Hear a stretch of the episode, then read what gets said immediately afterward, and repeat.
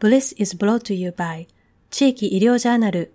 地域医療ジャーナルは月1回発行の医療系ウェブマガジン、医療ブログを運営するブロガーが日常を感じたことを連載記事にしています。医学論文に基づいた質の高い医療情報に触れてみませんか？月額250円で好評配信中です。こんにちは、佐藤由美子です。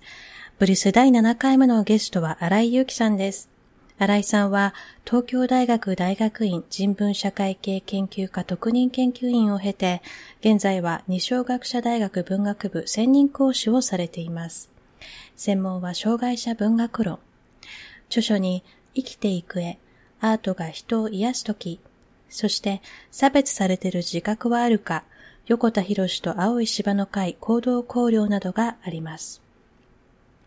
新井さんの連載記事、黙らなかった人たち、理不尽な現状を変える言葉は、ポプラ社のウェブマガジン、ウェブアスタでご覧いただけます。自らを癒すという営みは、自己肯定から始まると新井さんは語ります。八王子にある精神病院、平川病院に開かれた造形教室は、そこに集う人々が自己表現できる場所です。表現って、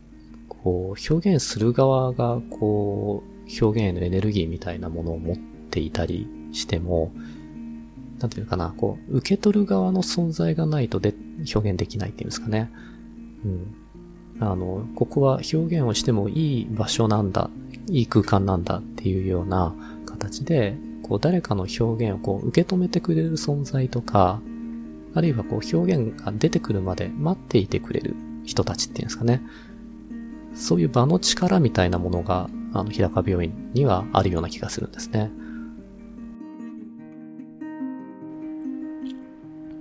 新井さんの新刊、差別されてる自覚はあるかは、障害者運動家で脳性麻痺者の横田博さんについての本です。過激な運動家として知られる横田さんの主張は、障害者も生きたいという極めてシンプルなものでした。2年前に起こった相模原殺傷事件を振り返り、もっと起こっていいと思うと新井さんは言います。それは亡き横田さんが残した言葉でもありました。あの、怒りっていうのは、こう、相手と生きていくために、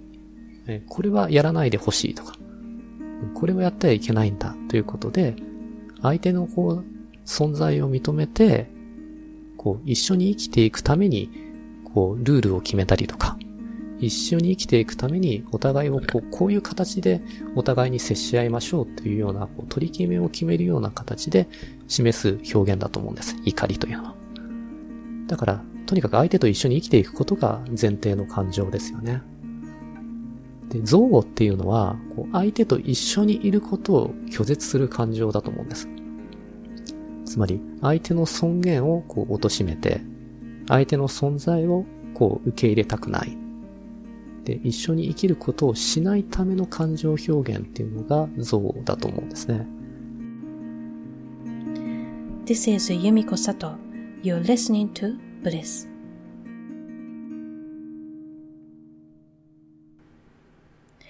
今日は障害者アートや障害者運動に関する本を多数執筆している荒井祐樹さんにお話を伺います。Here is an interview with Yuki Arai.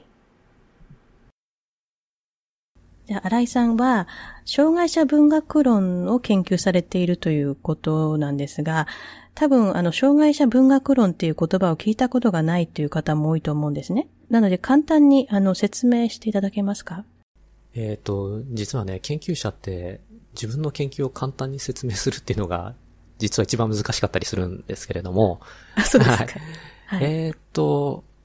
まあ、簡単に言うと、えっ、と、障害を持っているで、障害を持っていることによって、何かのこう、生きづらさとか、生きにくさを抱えている人たち。で、そういう人たちの、こう、文学活動っていうんですかね。えっ、ー、と、それを考えていこうというのが、まあ、障害者文学論なんです。で、えっ、ー、と、もともと私は、えっ、ー、と、なんていうのかな。自己表現論の専門家というか、自己表現ということにすごくすごく関心があって、うん。で、えっ、と、障害を持っていて立場が弱かったり、あるいは障害を持っていて、障害とか病気を持っていて、こう何か生きづらさを抱えている人たち。で、その人たちっていうのは、こう、大変自己表現しにくいような環境に置かれていることが、やっぱり多いんですね。うん。で、そういった人たちが、それでもやっぱり自分の気持ちを表現したいとか、えっ、と、人に何かを伝えたいと。そういう、こう、衝動というか、欲求というか、こう、そういうこう人間に根ざす、根ざすようなね、表現衝動みたいなものっていうのを、こう、解き明かしたいというふうに思っていて。で、私はあの、大学院の時に、まあ、日本文学を研究していたので、えっ、と、じゃあ、あの、障害を持っている人たちの文学活動ってどんなものがあるんだろうというところから興味関心が始まって、まあ、今のような活動を続けていると。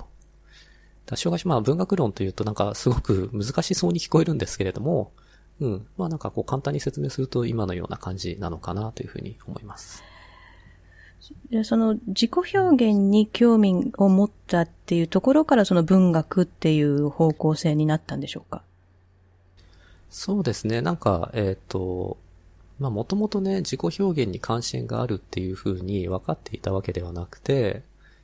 えっ、と、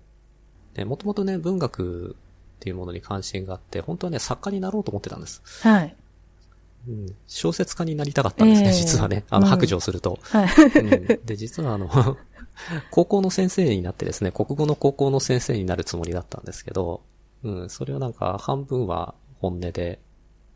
は半分建前っていうか感じで、うん、正直言うと、国語の先生になって空いた時間で小説を書こうと思ってたんですね。うん。でもなんかこう、自分自身がね、こう、ものを作るよりは、ものを作る人を支える側の人間の方が合ってるような気がしていて、ううんん。なんか世の中にはそういう人っていますよね。それってでも、その、いつその、へあの、転機が訪れたんですか？その自分が小説を書くっていうところからそういう自己表現をしてる人について書くっていう、あの、視点やっぱりなんか。大大学を卒業して、えっと、進路を決めるときですよね。うん、このままこう現場の教員になるか、もうちょっと自分自身でやりたい勉強を続けるかというふうに悩んだときに、うん、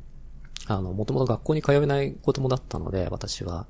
うん、小学校とかがすごく嫌で、学校に通いたくない子供だったんですね。うん。なので、あの、そういう子供の気持ちがわかるんじゃないかと思って、えっ、と、学校の先生になろうと思ったんですけど、やっぱね、学校嫌いな人は学校嫌いなんですよ。その学校ってや、もしかしてその枠組みの中で教えるっていう、その、そうですね。そういう自由がないといえばないかもしれないですよね。んそういう状なんかこれを況の中教えなさいとか、ね、あとみんな一緒でとか、うん、あの、個性を大事にって言うけれども、でもなんかみんな同じことができないと怒られますよね、学校って。まあ日本の場合特にそうですよね。うん、そんな感じなんですよね。で、なんか個性とか、その人らしさっていうのが、えっ、と、標準的なことをきちんとできる人に許されたオプションみたいなね。そんな風にうん捉えられてるような感じがあって、それがすごく生きにくかったんですね。うんうん。実際にその、あの、新井さんの著書、生きていく絵の中で、はい。あの、子供の頃チックに悩まされていたっていう文が出てくるんですけども、はい、はい。その、それがやっぱり学校に行きにくかった理由、大きな理由の一つですか？そうですね。なんか、地区があってからかわれたから行きたくなかったというのと、うん行きたくないっていうのがストレスになってチックが出てたのと、まあ、どっちがね、先なのかっていうのはわからないですけど、そうですね。うん。ただなんかね、やっぱ僕の小学校時代の記憶っていうのは、もう本当にその、あの、地区の症状がかなり激しかったので、ええうん。なんかもう、小学校の頃の記憶っていうのは振り返ってみると大体灰色みたいな感じですね。ええいじめられてたり、いじめとかはありました？あ、なんかいじめとかも、あの、今から思うといじめなんだろうなっていうね。あのいじめって、うん、あの、なんていうんですかね。子供同士の人間関係の中で、うん、こっからここまでがいじめってなかなか切れないところが、子供のな、子供同士の中の関係性の中だとね、親から見るとそれはいじめだよねとか、先生から見るとそれはいじめだよねっていうのはあるんですけど、子供の目線から見ると、こう、明確にそれはいじめなんだって、はっきり認識できないけれども、嫌な人間関係とか、嫌なことをされるとかっていうのは結構ありますよね。今から思えば、うん、例えばどんなことですか？その時は別にそんなに思わなかったけど、今から思えばあれはっていう。うん、やっぱり随分からかわれたなとか、うん、うん。そういうのはいくつかありますよね。言葉でいろいろ言われたり言葉でいろいろ形、まあなんか、簡単な暴力みたいなものも受けたし、で、僕自身もすごく辛い記憶ですけれども、やっぱりそういうこう暴力とかからかいを受けたりすると、やっぱり自分よりもこう立場の弱い人に対してこう強く当たったりとか、うん、っていうような、もう僕自身にとってもなんか嫌な記憶みたいなものっていうのは、うん、やっぱり振り返るとありますよね。うん。じゃあその自分がまあ学校で、ひ、ひ、まあ被害者が加害者にな、なったみたいな、うんそうね、そういう部分もちょっと、なるほどね。もう被害、被害と加害がこう、なんていうんですかね、その日その日で入れ替わっていくような、うん、コロコロコロコロと変わるような、うん、ということは、やっぱりその、ご自身の経験が、この今の、あの、障害者研究量っていう研究につながってるわけですね、やっぱり。そうですね。なんか、うん、あの、まあ、文学っていうものをずっと勉強してきて、どうして自分はこんなに文学という勉強を続けられたのかというのを振り返ってみると、あ、自分はなんかこう人間の自己表現というところに興味関心があるんだろうなっていう気がするんですね。うんうんというのは私自身が自己表現できない人間なので。あ、そうですか？うん。はい。怒ったりね、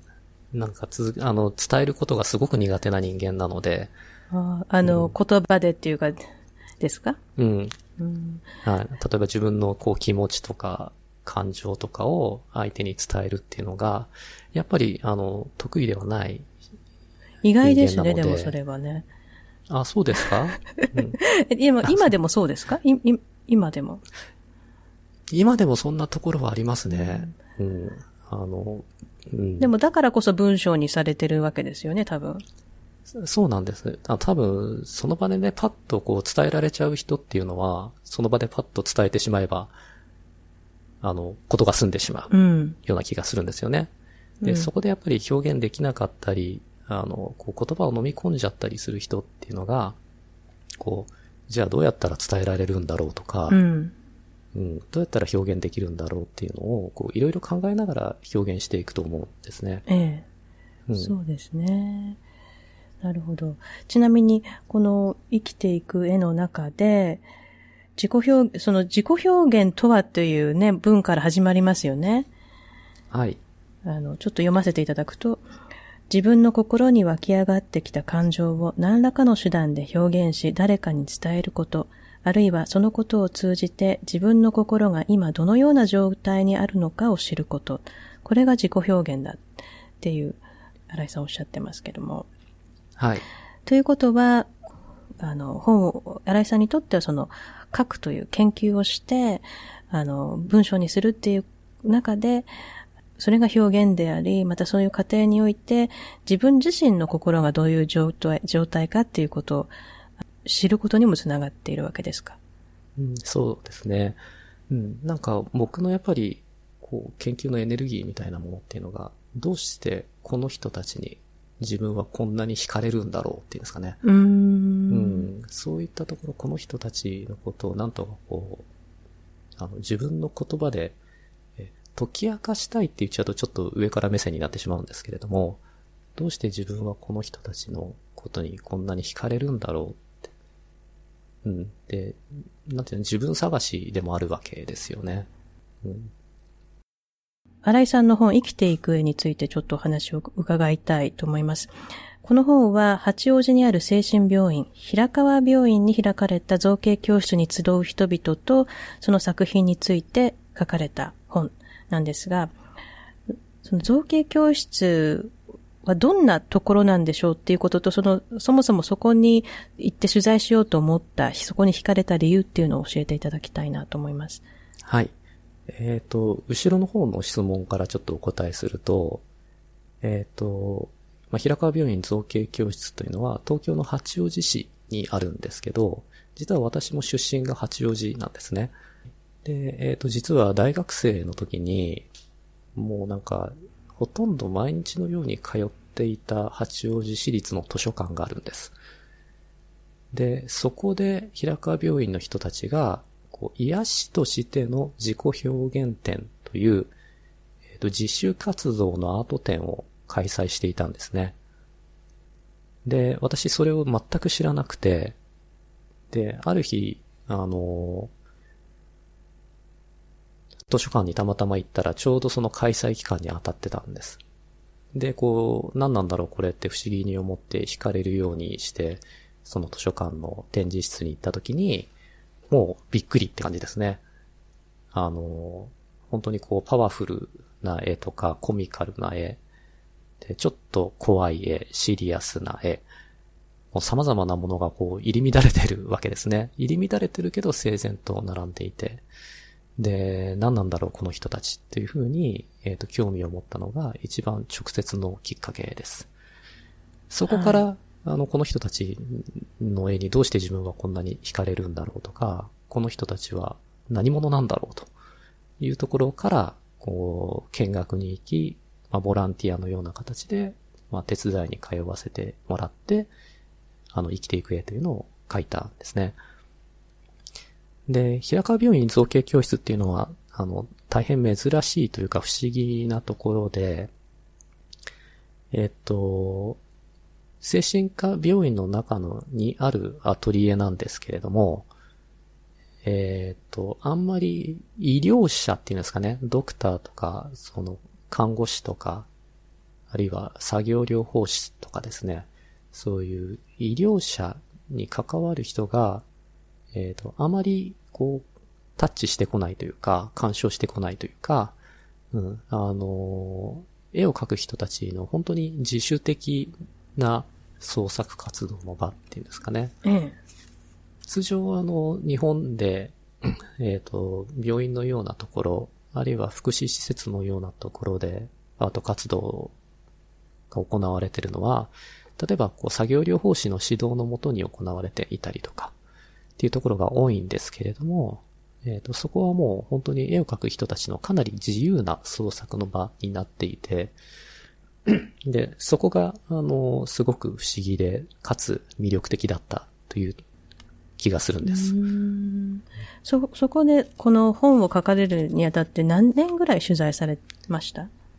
えっ、と、なんか私は研究者としてはもうダメなところがあって、例えば、初めて訪問したのが何年の何月何日でとか、そういうメモをほとんど残してないんですね。あ、そうですか。はい。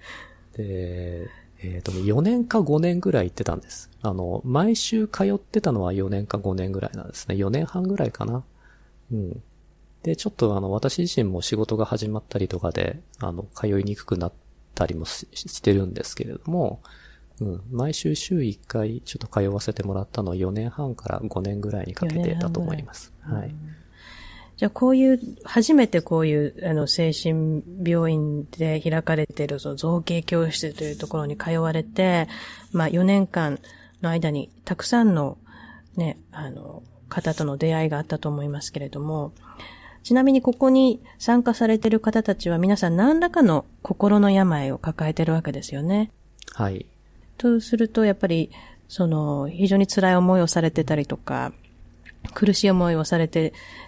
いる方たちが、あの、アートと向き合ってるわけですが、そ、その中で、一番驚いたことってど、どんなとこ驚きました？驚いたことっていうのはですね、あの、やっぱね、今から振り返ってみると、あの、その人たちの何かに驚いたというよりは、あの、今から振り返ってみるとね、やっぱり自分自身の偏見みたいなものに驚いてたかもしれないですね。というのは、精神科、何の偏見ですか？あの、いわゆる精神科病院の中に入る人たちは、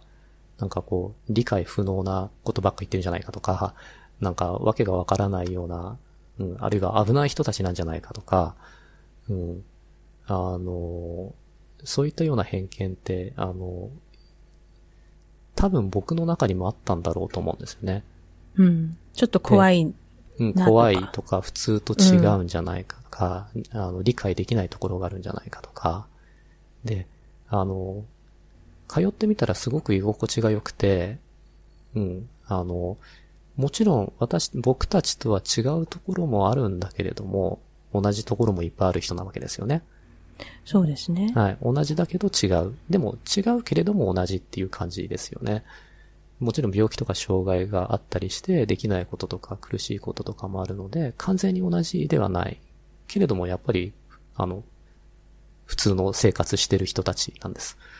で、あ、この人たちそういう人たちなんだって自分で妙に納得した瞬間があって、で、僕は実はそれに驚いたんです。あ、じ、自分自身が、そうそうそう。持っていた、イメージっていうか偏見っていうのに気づいたっていうことと、実際のそういう精神病を抱えてる方で自分のイメージと違ったりとかっていうことがはい。だから、あ僕自身も何か例えばメディアとか、そういったものでこう描かれる精神、いわゆるこう、格好付きの精神障害者っていうようなイメージみたいなものを、やっぱりどっかに持っていたんだろうなと。うん、で、それはなんかすごく、あの、深く反省、反省したというか、あ、僕自身もそういった価値観を持ってる人間だった、だろうなというふうに、あの、思った瞬間があったんですよね。でもすごくあれですよね。あの、新井さんは、現在でもこの、あの、造形教室に関わってらっしゃるというか、この心のアート展の実行委員会特別委員もされていて、はい、ちなみに心のアート展というのは、あの、ちょっと説明していただけますか、はい、心のアート展。えー、今お話しした、えっ、ー、と、癒しとしての自己表現展というのは、平川病院造形教室単独のアート展なんですけど、えっ、ー、と、2年に1回、心のアート展という大きなアート展が開かれています。で、それは、えっ、ー、と、東京精神科病院協会というところが主催しています。で、東京精神科病院協会というのは、東京都内にある私立の精神科病院の、まあ、連絡協議機関ですね。えええそこが主催した形で、東京都内のその東京精神科病院協会に加盟している病院に入院していたり、通院していたりする人たちのアート作品を、えっ、ー、と、集めたのが、心のアート展というアート展です。はい。で、私もその心のアート展に一回伺ったことがありまして、はい。その時にこの生きていく絵の中に登場する方たちが何人かいらっしゃったんですね。はい。うん。で、あの、実際にお話しする機会もあったりとかして、その中で、一人、あの、印象深かったのが、元木、元木さん。はい。はい。元木武さんですか？武さんですね。はい。武さん。元木武さんが、あの、とちょっとお話し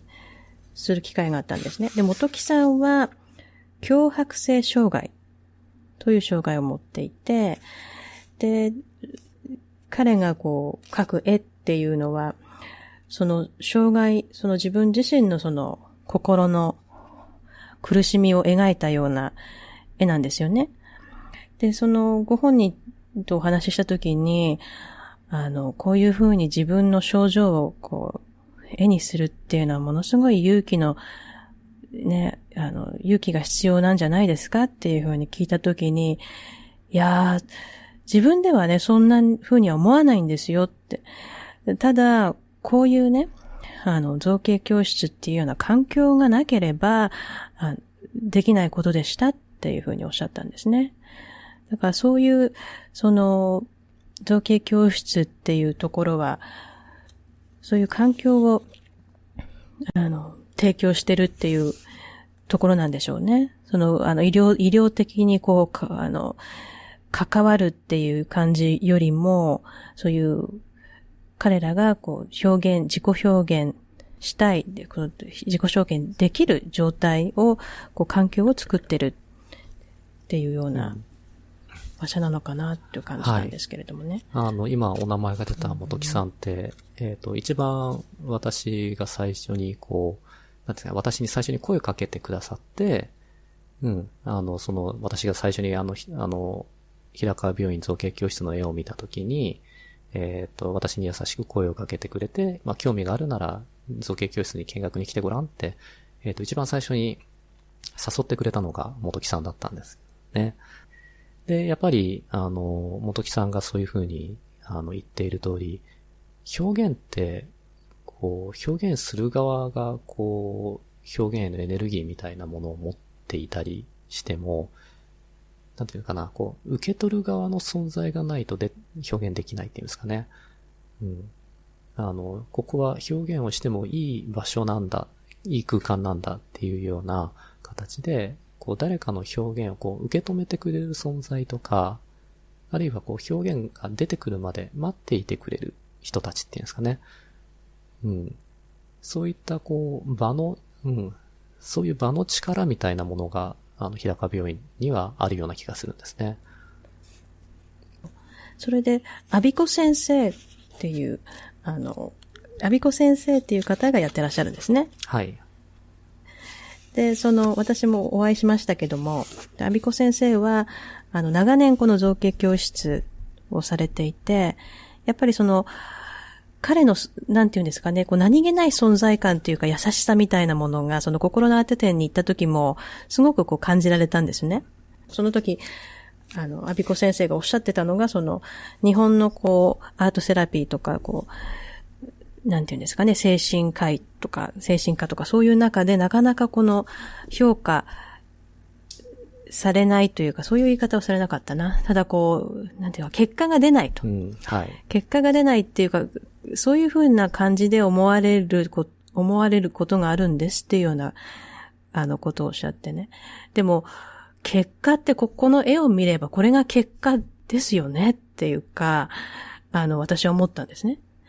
ただその、ラートセラピーとかそういう医療者の中ではこう認める、認めてくれない人も多いんです。なかなか大変なんです、みたいなお話があったので、はい、それはそれでなんか、あ、その日本のこう、まあ、セラピーとかそういう現状について考えるきっかけにもちょっとなったんですけども。うん、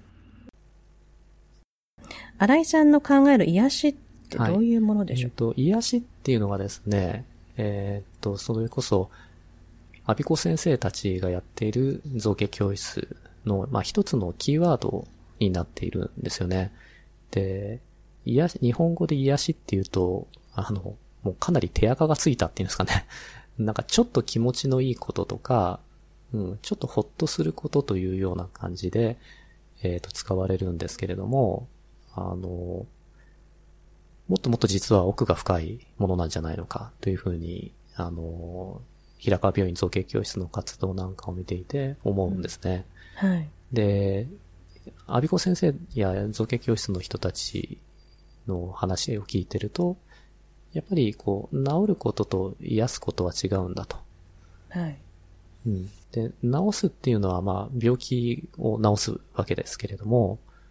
あの、心の病って治るっていう概念が実はかなり難しいですね。うん、というのは、例えば、あの、うん、内科とかね、インフルエンザとかであれば、あの、ね、インフルエンザウイルスの原因物質が、あの、体から排除されて、体の炎症作用が収まって、熱が平熱に戻れば治ることになる。だから治るっていうと、自分の中にある悪いものを取り除いたり、悪いものをこう強制したりという風なイメージがあります。ただ、心の病って、心って、あの、すごくこう、なんていうんですかね、あやふやな言葉？はい。うん、実態がうまくつかみきれない。でも、自分の中のすごく大事な根本的なことっていうようなイメージですよね、心って。そうすると、心の病を治すというと、自分の心の中に取り除かなきゃいけないような悪いものがあったりとか、うん、自分自身が悪いというような形で、こう、自分自身を追い詰めてしまうようなことっていうのがないわけではないんですよね。うん。なので、あの、心の病を治すっていう概念って、あの、実はちょっと難しい概念なんじゃないのかというふうに、うん、思ったりするんです。そうですね。共に生きるっていう感じですよね。そうですね。うん。で、癒すっていうのは、あの、例えば、あの、かなり深刻な家庭環境の中で生活している人とか、うん、苦しい学校の環境の中で生活している人とか、あるいは職場の環境なんかに苦しんでいる人たち。でも、今日も明日もその環境の中でやっぱり生きていかなければならないっていうのはあるんですよね。その時にこう、少しこう自分で自分をこう許してあげるというか、うん、ほっとするというか、あの、心を病む人って、あの、やっぱり自分で自分を責めてしまうことが多いんですよね。うん、ダメな自分とか、こう、弱い自分とか、そういった形で、あの、自分自身はこう、過度に責めてしまうことがあると。で、本当は冷静に考えてみたら環境の方が良くないっていうことで往々にしてあるんですけれども、それでもこう、弱い自分を責めてしまうということがあるんですね。でも、あの、それにちょ、まあちょっと立ち止まってみて、あの、苦しい自分っていうのをちょっと一息ついてみようと。うん。自己否定の手をやめてみてみようとか。あるいはちょっとこう心の中に溜まったものを、あの、友達に吐き出してみようとか。うん、そんな感じで、こう、その場その場でのこう苦しみみたいなものから、こう、ちょっと、ちょっとこう立ち直るというか、ちょっと持ち直すような感覚っていうのが、こう、癒しというものに近いんじゃないのか、うん、はい。その本の中では、あの、つまり自らを癒すという営みは自己肯定から始まるわけですっていう、はい、あの文がありましたね。はい。やっぱりその自分を、あの、認めるというか、うん、受け入れるっていうことから始まる。はい。もう一つの文、また別のページで、癒すとは、自分自身が内面と向き合って自己表現を通じて外部に放出することで、直面している困難を耐え忍ぶことができるっていうような文がありましたけど、はい、そななんでその自己表現っていうのが癒しにつながると思います？な、なんで、なんでなんでしょうね？なんでなんでしょうねって言うと、すごいね、他人事みたいになっちゃうんですけれども、えっ、ー、と、まあ、それを解き明かしたいっていうのがあるんですよね。で、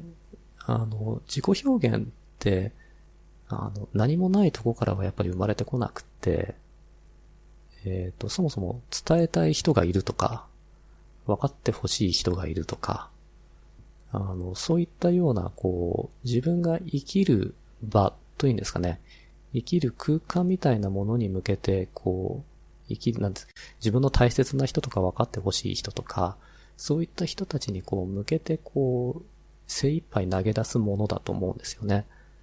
で、そこでやっぱりこう、それを受け止めてもらえた時に、こう、自己肯定への、こう、足がかりというか、道筋みたいなものが、やっぱり見えてくるんだろうと。で、多分人って一人で生きてたら悩まない代わりに自己肯定もできないかもしれないですよね。ああ、なるほど。周りの人の、それ、周りがいなければってことですいなければ、うん、孤独で生きてたら多分自己肯定っていうのももしかしたら難しいかもしれないと。で自分で自分を肯定するためにも多分自分以外の人間って必要なんですよね。まあ、なるほどね。まあ、否定するにも肯定するにも、やっぱり周りとの関係性が必要。はい必要だと思いますね。その自己表現って、私はアメリカに住んでる時間が長いのですごく感じるんですけども、日本ってやっぱりその自己表現を重んじないというか、自己表現というよりは、先ほど新井さんがおっしゃったように、なんかみんなと一緒なことをやった、やってとか同じような格好してとか、そういうことがすごく、あの、いいっていう、まあ、感じがあると思うんですよ。はい。でもその自己表現って人間にとって必要とか、もう自然なことなんでしょうかね。おそらくなんか、あの、必要とか必要じゃないというよりは、多分、あの、し、してるものだと思うんですよね。うん。た楽しい気持ちを伝えるのも多分自己表現だと思うし、悲しくて泣くのも自己表現だと思うんですよ。嬉しくて笑うのも多分自己表現だと思うんですね。うん。なので、あの、おそらく知らず知らずのうちにしていることだと思うんです。で、それが例えば日本とかだと、あの、和を乱すほどには認められないというか ある程度は認められるけど。もちろん自己表現は認められるけれども、和を乱さない程度にというような感覚っていうのはおそらくあると思います。うん、うん、げ、げ、あの、限界がある。限界があるというか、これはあの、あの、平川病院の造形教室の癒しとしての自己表現展を以前やっていた時に、えっ、ー、と、感想文で寄せられたんですけど、えっ、ー、と、意外と普通の絵もあるんですねっていう感想があったんですね。で、それは、あの、多分見てる人たちは、心病む人たちの絵だから、なんかもっとこう、はちゃめちゃな、蒸気を逸したような絵をもしかしたら期待してたのかもしれないですよね。でも、アビコ先生がよく言われたというのが、あの、こんなに激しい絵をこの人たちに描かせて大丈夫なんでしょうか？ああ、はいはいはい。うん、逆にね。病気が悪くなったりしないでしょうか、っていうふうに、あの、そう、そうとも言われたっていうんですね。うんうんうん。うん。そうすると、いわゆる心病む人たちの絵というのを、なんか見る側はどんな気持ちで見てるんだろうと。多分、常識から外れたような斬新なものであることも期待してると思うんですよね。うん。でも、なんですかね。えっ、ー、と、安心とか秩序を乱さない程度に無害であることも求めてるっていうんですかね。それってあれなんですかね？本人にとって良くないからっていうことな意味で聞いてるのか、それとも、ね、なんかその社会のね、社会的に見て、ある程度こんなんだったら見せられないでしょうみたいなのがあるのかっていう。なんかおそらく両方だと思うんですよね。うん、なんか、アビコ先生が、あの、こういう活動を始められた時も、病気が悪くなったらどうするんだ？みたいなことを言われたこともあるって言いますし、あるいは、こんな激しい表現をしていると、あの、精神科病院の中で絵を描いてる人たちに対する偏見が高まるんじゃないかと、逆に。うん、こういう激しい絵をこう描くような人たちなんだという風な目で見られるんじゃないのかっていう風な意見って、あの、まだね、たまに聞くんですよ。たまにね、そういう意見が寄せられることなんかもあったりします。周りがどう見るかみたいなことが、普通だったらそういう発想にならないですよね。その本人にとって何、何がいいいいのかっていうところを普通はね、考えますけどね。やっぱりそのそこで社会的にこう、こう、こう見られるんじゃないかみたいなね。はい。そ、そこでもまだ言ってるっていう。はい。こう見られるんじゃないかっていうのは、やっぱりすごく強くありますね。で、それは絵を描いてる人たちとか、あの、文学作品描いてる人たちの中にも、やっぱりあって、うん。例えば、えっ、ー、と、以前聞いたお話なんかだと、えっ、ー、と、まあ、私より年齢が若干上の男性なんですけれども、えっ、ー、と、まあ、ずっと女の子の絵を描きたかったんだと。ただ、えっ、ー、と、精神科への入院歴がある自分が女の子の絵を描くと、すごく警戒されるんじゃないかとか、うん、犯罪を犯すように見られるんじゃないかっていうようなことが、えっ、ー、と、すごく気になってしまって、女の子の絵って描きたいと思ってたけど描けなかった、なんていうふうにおっしゃった方がいるんですね。ええー、うん。その方はでも最終的には描きましたか？はい、あの、書かれましたね。あの、平川病院の造形教室の中で、あの、大変パワフルな、あの、自分の世界観みたいなものを、あの、発表されて、うん、私も大好きな、あの、方なんですけれども。その、ずっと書こう、書きたかったけど書けなかったっていうのがあって書いたっていうのは、それこそその自己肯定っていうものにつながったかもしれませんね。うん、そうですね。うん、おそらくつながったんだろうなというふうに思うんですね。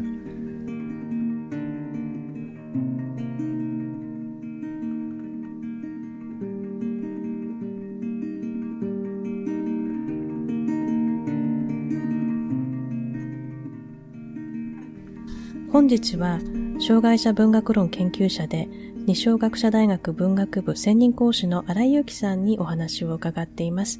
精神病院の中に開かれた造形教室に集う人々と、その作品について書かれた新井さんの著書、生きていく絵は、秋書房から発売中です。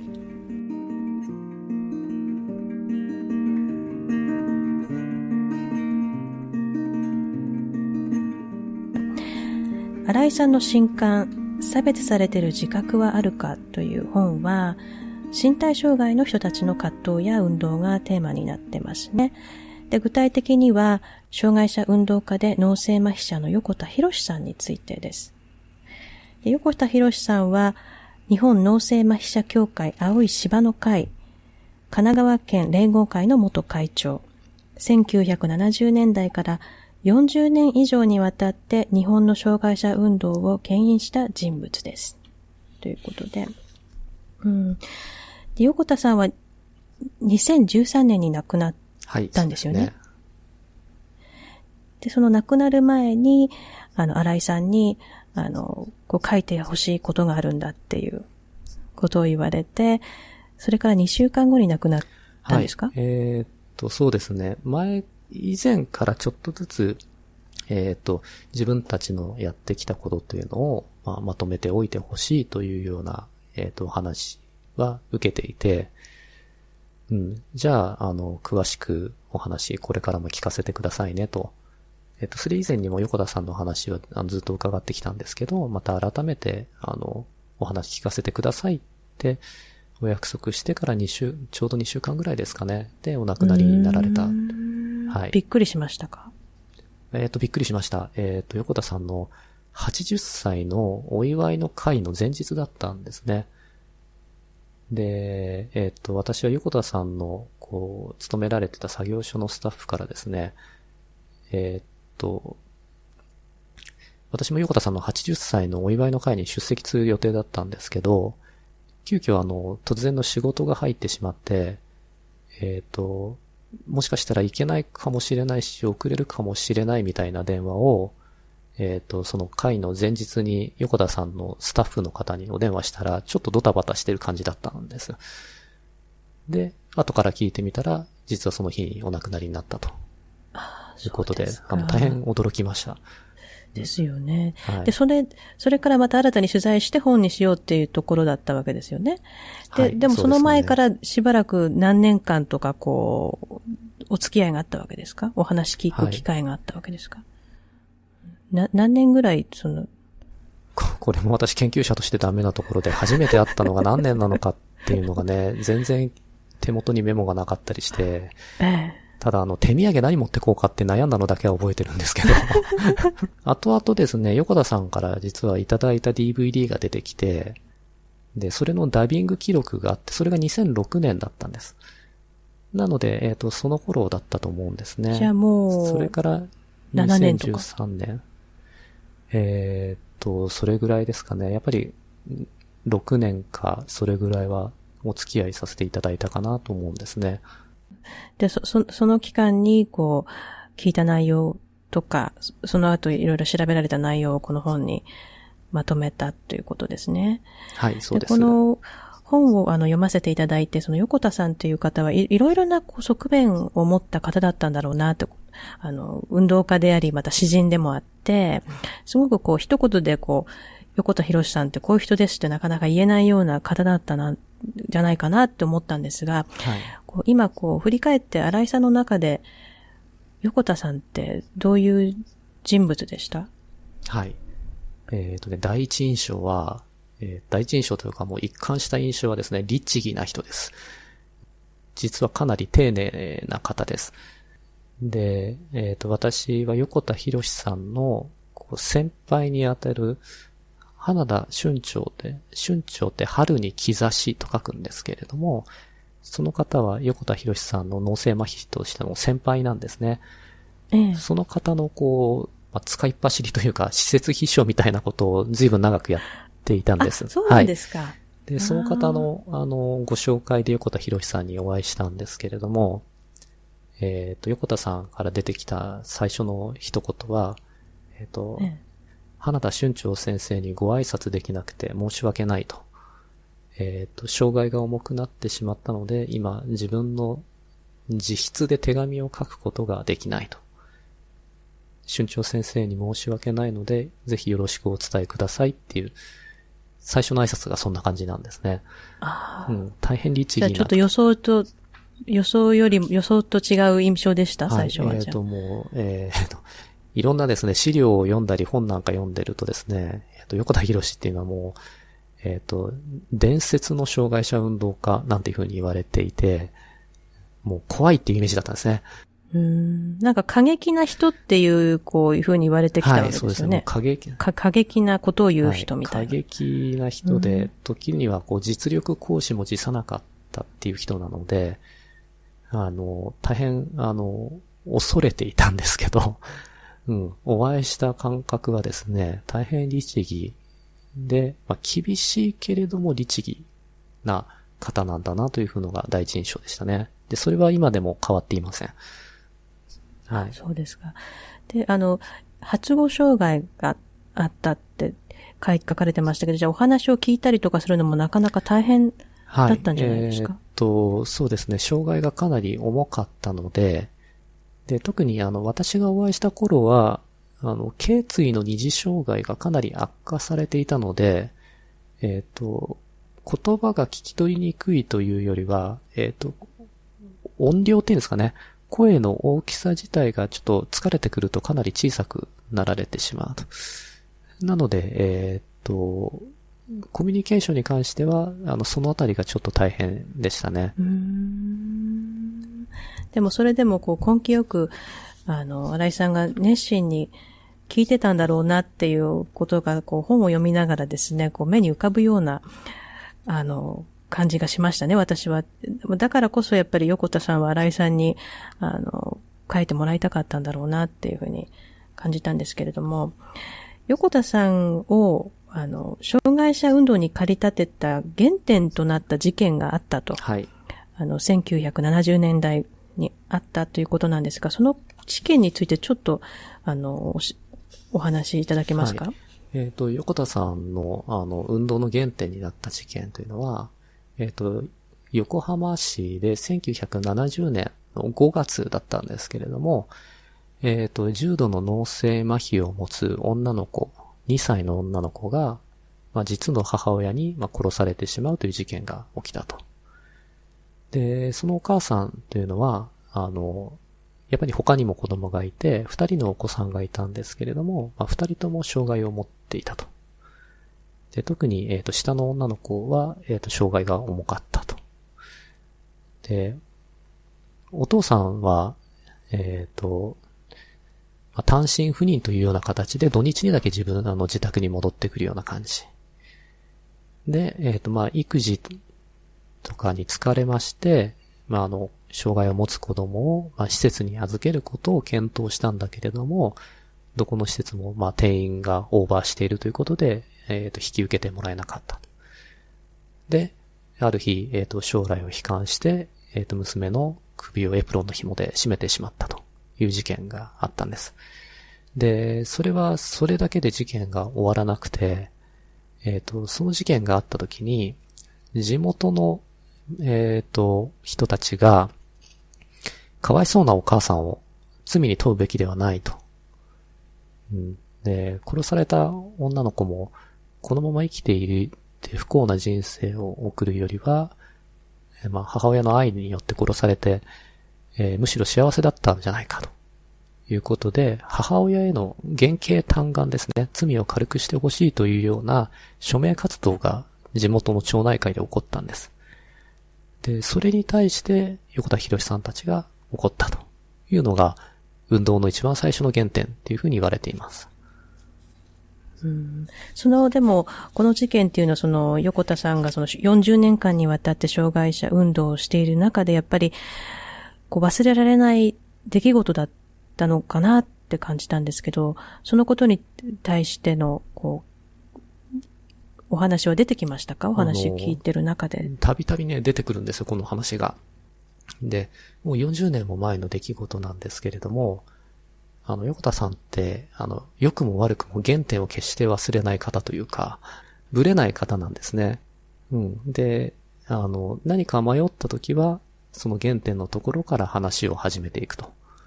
うん。だから、あの事件の時にこういうことが起きたんだと。で、そっから自分たちはこう考えてきたんだっていうふうに、ことあるごとにこう、自分の歩みっていうんですか？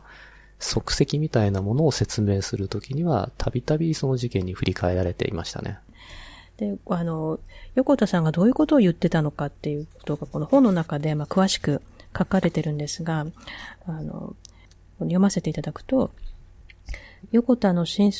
横田の思想の真髄は、障害者も生きたい。ただ、それだけのこと。それをあなたはどう思いますか？ということに尽きるのだ。横田の主張が過激と受け取られたり、世間の常識的な価値観からは理解されなかった最大の理由は、それがあまりにも単純すぎたからだと思う。ってありますけど、本当に彼が一番言いたかったことは、障害者も生きたい。っていうことだったわけですか、はい、あの、横田さんって、まあ、ご著書も残されているので、えー、っと、まあ、興味のある方ぜひ手に取ってほしいんですけれども、一見難しいように思えて、実はよくよく読んでみると、ものすごく単純なことを言っていると。やっぱり障害者も生きていたいと。で、あなたたちと一緒に生きていたいんだと。で、本当にただそれだけなんだと。ただそれだけっていう言い方を、あの、横田さんよくされていましたね。ただそれだけのことだと。でもその本当に根本的なことが認められないというか、あの、許されないというか、そういう経験、そういう社会で生きた経験が持ってたわけですもんね。はい。うん。すると、あの、この本の執筆中に、相模原障害者殺傷事件が起こったってことになりますか？はい、そうですね。この本を書き始めて、そうですねそ、ろそろ最後の章に取り掛かるかなっていう時に、あの事件の報道に触れたので、うん、大変ショックでしたね。そうですよね。で、まあ、みた、もちろん多くの方がこの事件はショックだったと思うんですけれども、そのショックな事件があったその後の反応っていうものには私は個人的にすごく驚きましたし、まあ他の方も驚いた方いると思うんですね。つまり、その、植松被告に共感したりとか、同情する声があったと、障害者は不幸しか作らないとか、あの、障害者はいなくなればいいというようなことに、言葉に、まあさすがにそうだっていう人はまあ少ないでしょうけど、まあわからなくもないわとか、まあ言ってることわかるっていうような感じを持った人が少なくなかったと。こういう反応は、新井さんは驚きましたか？それとも、まあ、こういう反応があるだろうなということは予測してました？あの、あるだろうなという予測はしてましたけど、実際にあるとやっぱり落ち込みますよね。きっとそういう声はあるんだろうなという、あの、気ではいたんですけれども、うん、実際に、あ、実際にね、あの、会って、会ってみると、あの、大変驚くし、傷つくなというのが正直なところですね。あれは、あれ、あなん、なんかツイッターとかであったんですかね一番その、こう、匿名で、それともなんか大体的に自分、あの自分の名前とかも出してそういうことを言った人はまあ少ないと思うんですけども。ネットとか SNS 上でのやりとりだと思うんですよね。うん。で、まあ、そういうの多いでしょうね。はい、その自分誰かわかんないけどみたいな。上松よくやったみたいなことを、あの、まあ、そ、そこまで言う人も、あの、ごく少数ですけど、やっぱり存在しますし、あの、ばらつきはいろいろあるんですね。あの、植松のやったことは絶対に許せない。けれども、自分の中にも、そういう気持ちがあるかもしれないというような形で書き込む人とか、かなり、あの、ばらつきとグラデーションは、あの、そういった意見の中には存在しているんですね。もし、あの、横田さんが生きてらっしゃって、あの、生きていらっしゃったら何て言ったでしょうね。うん。あの、まずね、第一に怒ったと思うんですよ。とんでもないって言って。うん。うん。で、えっ、ー、と、まず怒ったと思うし、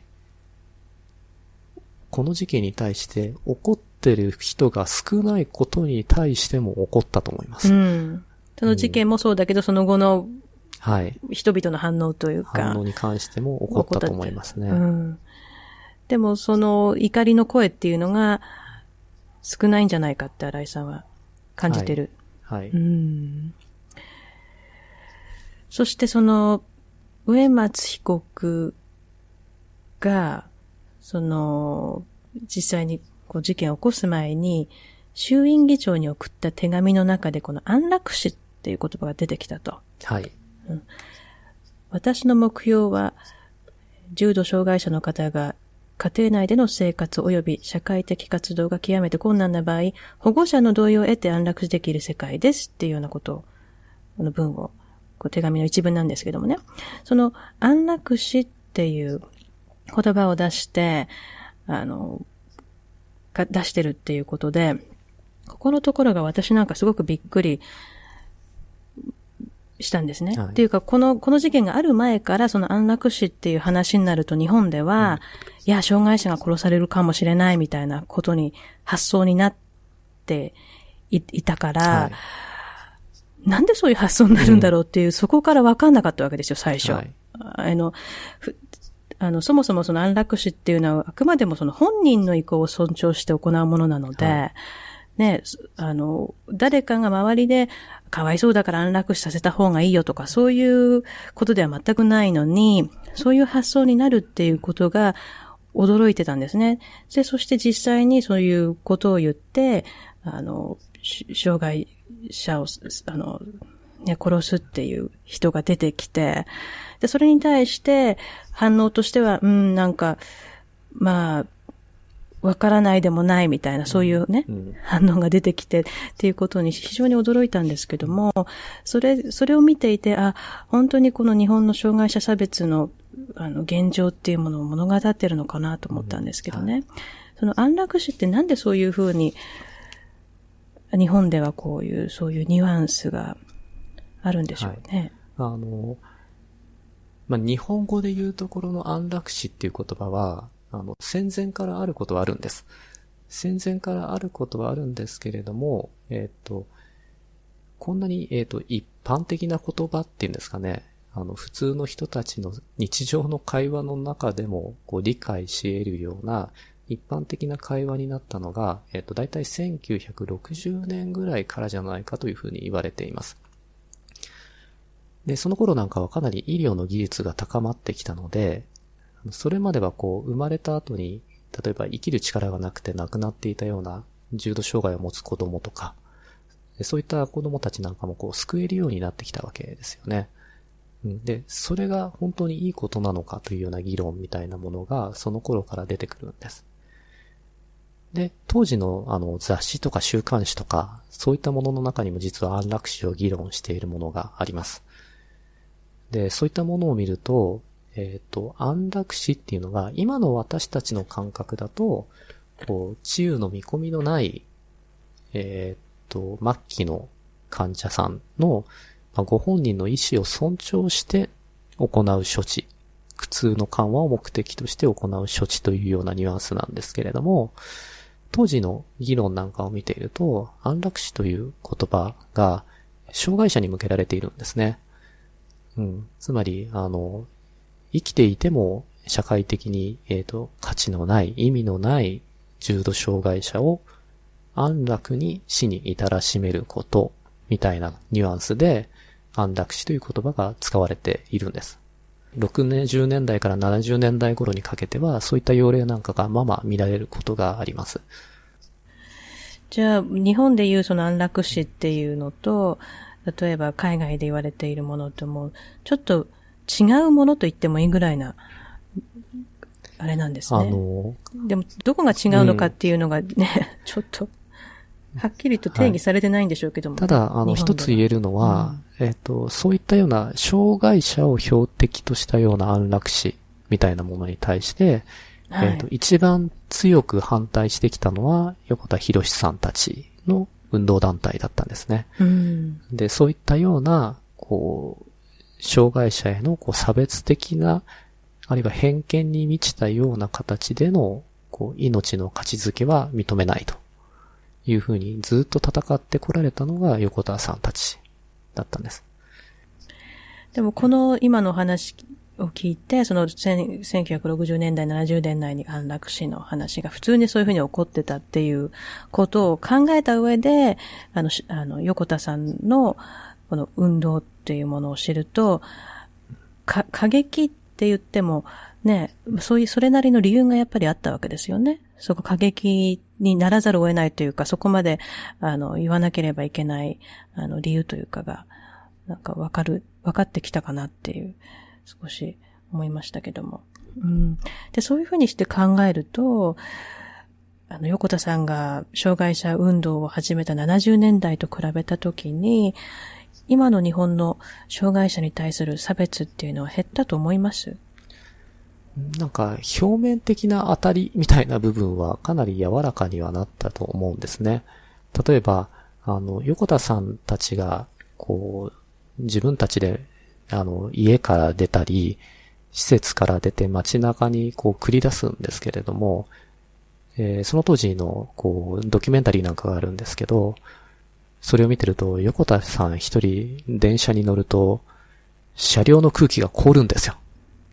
で、それがモノクロの画像からでもはっきりわかるんですね。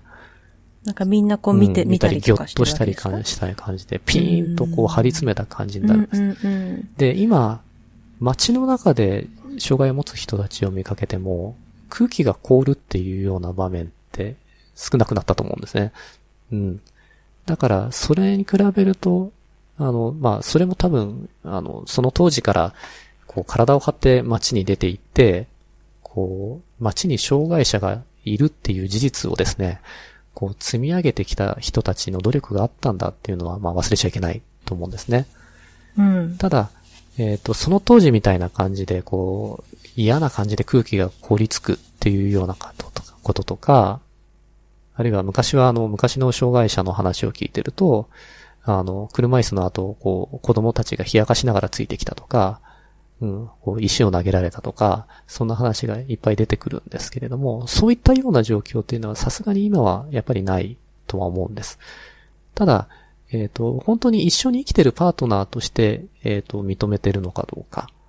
うん、自然な隣に、こう、自然な形で隣にいる人たちとして、えっ、ー、と、私たち、あの、一緒に生きてる感覚があるかどうかっていうと、あの、ちょっと疑わざるを得ないような、えっ、と、ことがあったりもします。うん、そうですね。なんかこう、アメリカのあの人種差別と比べると、やっぱりちょっと似てると言いますかね。あの、さすがに、個差別は悪いっていうことが、わ、今、アメリカではですよ、あの、みんな、大体の人は悪いと分かってるから、表に出して言う人は少ないですね。まあ、そういう人もいますけどね。でも、でも、心の中で、あの、差別してる人はいるわけですよ。うん、はい。で、時々私が思うのは、まあ自分もアメリカに住んでて差別とかされたことあるのでね、思うのは、こう、あからさまにそう差別してくる人よりも、あの、差別しちゃいけないって分かっていて、こう表には出さないけど、心の中ではすごく差別してるって分かる人の方が、こう、扱いにくいっていうのか、なんていうのかな、嫌なんですよね。うん。だから、その表面だけね、あの、差別してないっていうような感じであったとしても、心の中でどう思ってるかっていうことですよね。本当の意味での変化うん、変化が起こるためには。今の話、似たようなことを、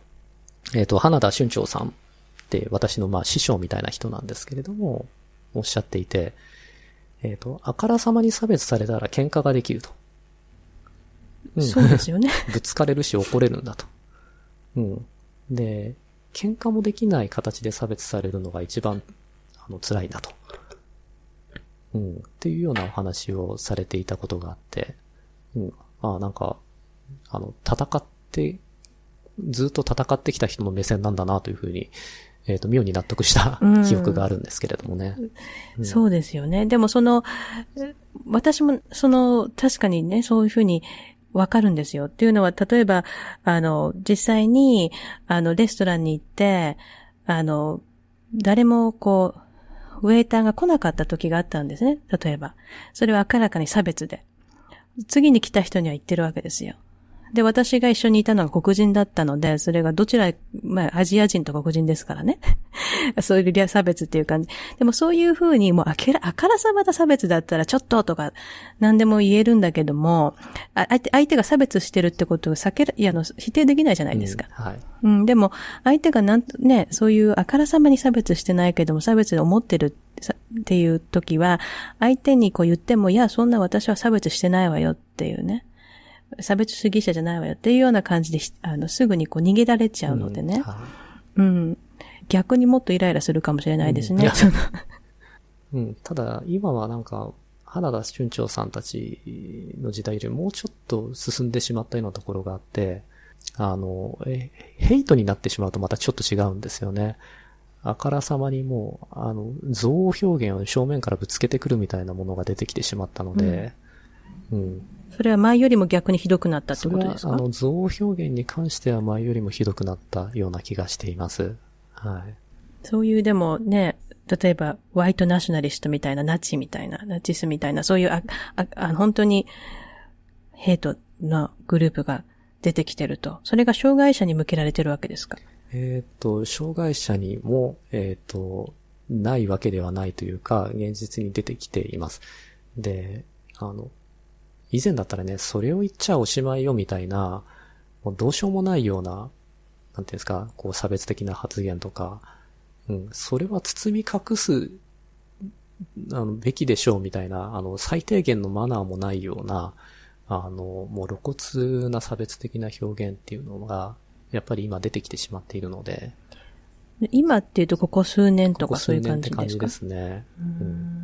それは、あの、障害者文学論を研究してる新井さんとしては、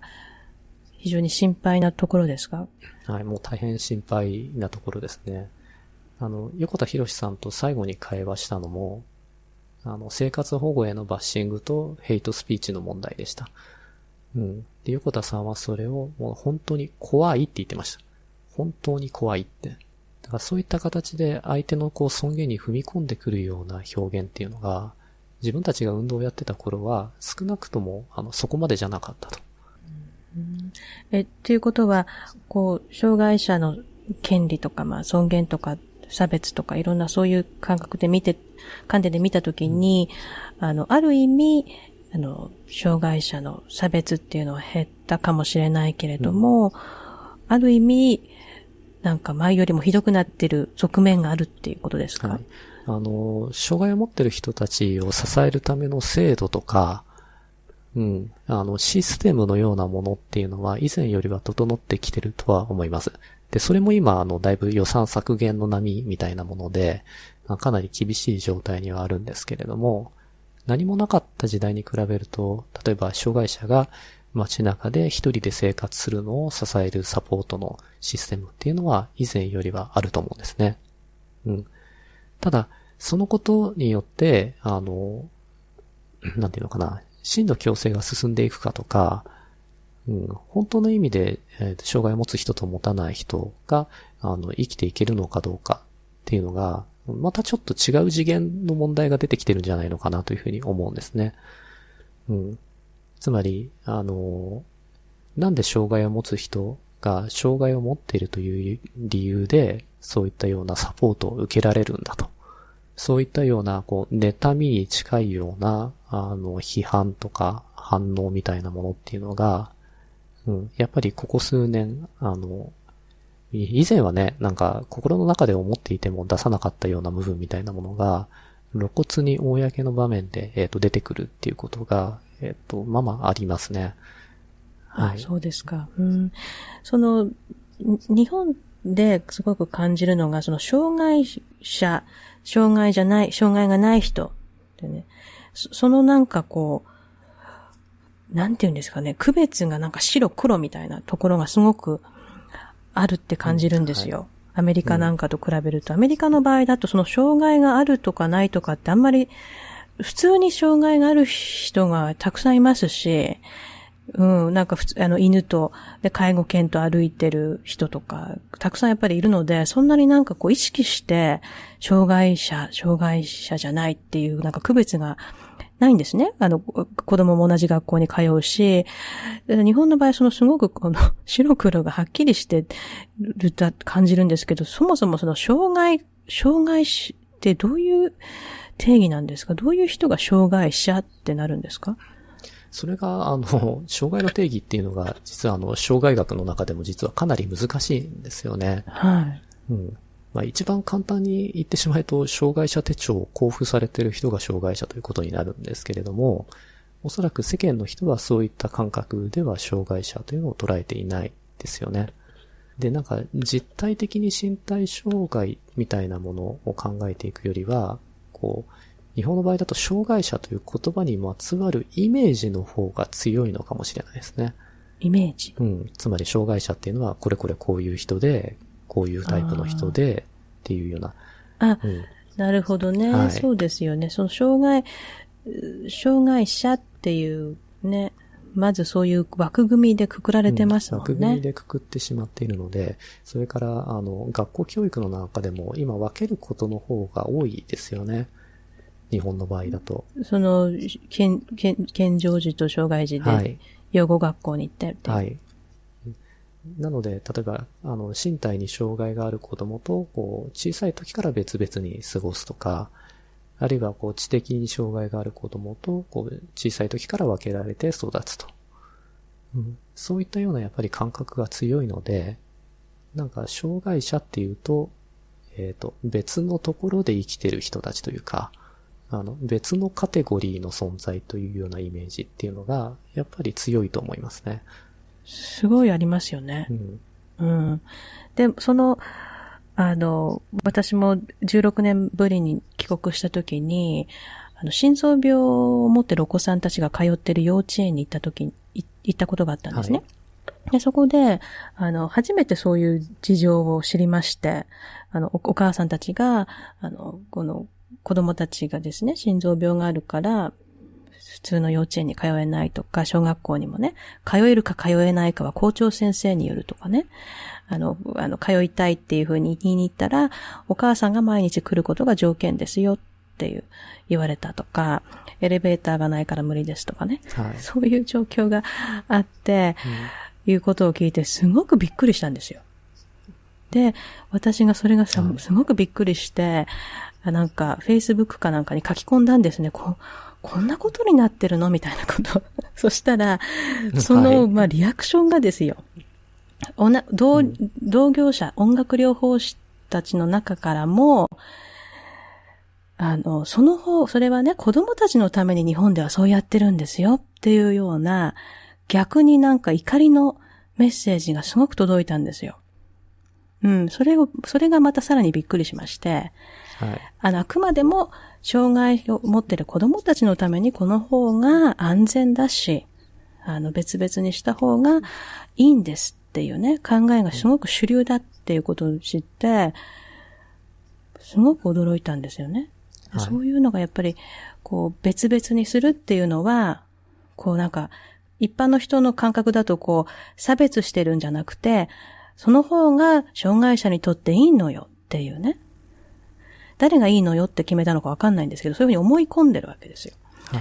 い、その理由っていうのもよくわかんないんだけれども。はい、で、その、まあそういう私も気持ちがびっくりっていう、なんでっていうのがあったので、その横田さんがね、もっとなんでみんな怒らないのって言ってたっていうところが、わかる、わかるなっていうか、私の場合はなんでみんなもっと驚かないの？っていう感じで、はい、で。もそれがやっぱり当たり前と思って生きてたら驚きもないだろうし、怒りもないだろうし、うん、当たり前ってね、ただ、あの、本の中で、善意と戦うことは悪意と戦うよりもずっと難しい、うん、あるじゃないですか。はい。で、それはやっぱり今でも、そう感じられます？えっ、と、そう感じますね。うん。あの、あ今のちょっと子供たちを分けるという話、ちょっとだけコメントすると、えっ、と、それこそね、横田さんたちが、あの、問題提起したことでもあって、えー、1970年代の後半から80年代にかけては、それが教育業界の中で大論争になるんですね。つまり、障害を持っている子供たちを養護学校というところできちんと教育していくのか、あるいは地域の小学校とか地域の子供たちと同じ学校で一緒に教育していくのかということで、養護学校義務化をめぐって大論争になるんです。で、養護学校義務化に賛成の人は、あの、やっぱり、障害を持つ子供っていうのは、障害のない子供と同じにはやっていけないのだから、うん、きちんとした専門家のいるところで、その子、あの、個別のニーズに合わせた形で専門的な教育をした方がいいと。というのが、えっ、ー、と、養護学校を作っていくっていう人たちの立場だったんですね。で、えっ、ー、と、それに反対する人たちもやっぱりいて、反対する人たちはどちらかというと障害当事者が多かったんですけれども、えっ、ー、と、自分たちも地域の子供たちと同じ学校に行きたいと。で、養護学校に行こうとすると、例えば自宅からバスに乗って1時間とかですね。そうすると、地域社会とのつながりが全く切られてしまうんですね。うん。そうすると、あの、小学校に上がる前は、ちっちゃい子供の時は一緒に遊んでた子供たちと会えなくなってしまうと。うん。だから、障害がある子供もない子供も一緒に同じところで教育してくれと。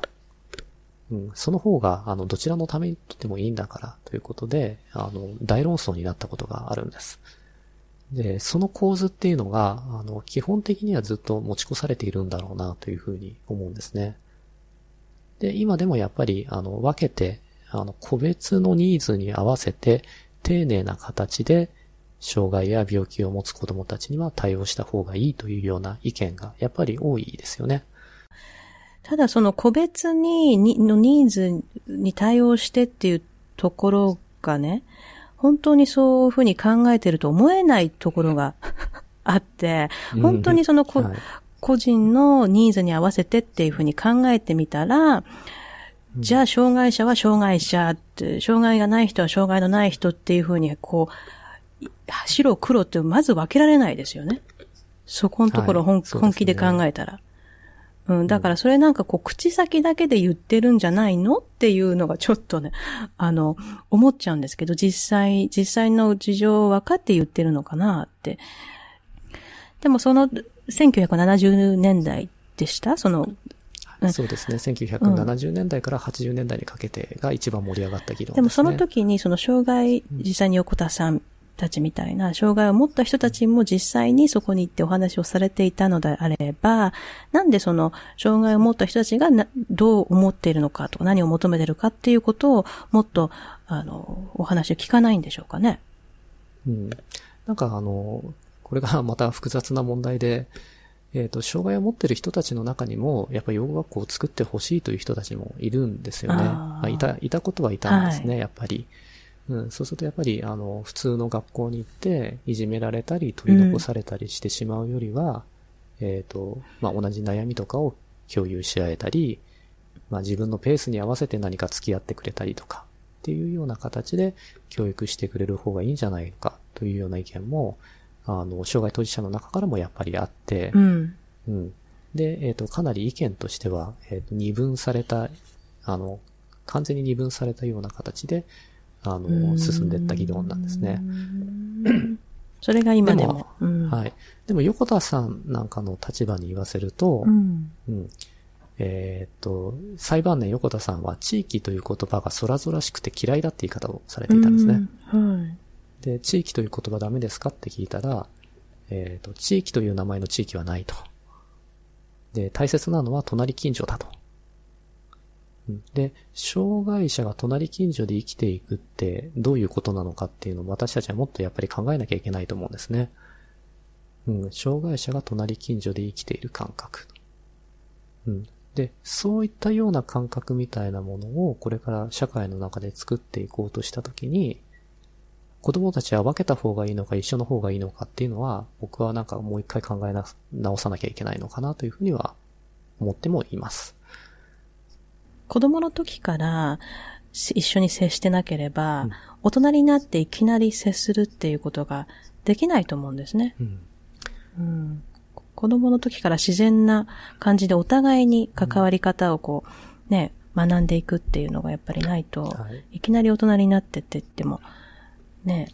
で、それがまた難しいところででして、あの、うん、どういうことかっていうと、学校の現場の先生も、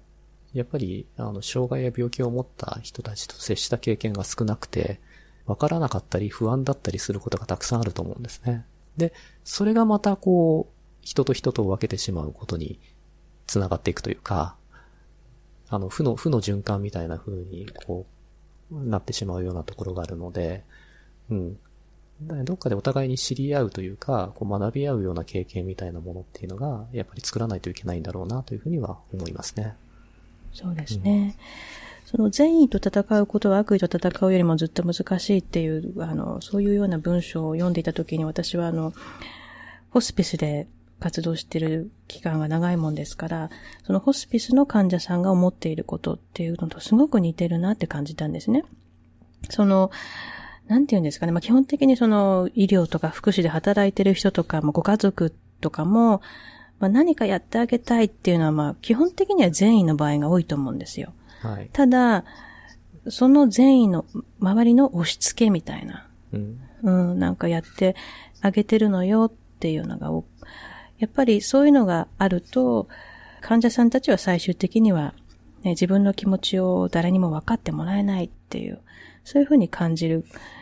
ことが多くって、それがあの、横田さんがり思ってたことっていうのはその、障害者の気持ちを障害者の立場になって理解しようと努力してほしいっていうふうな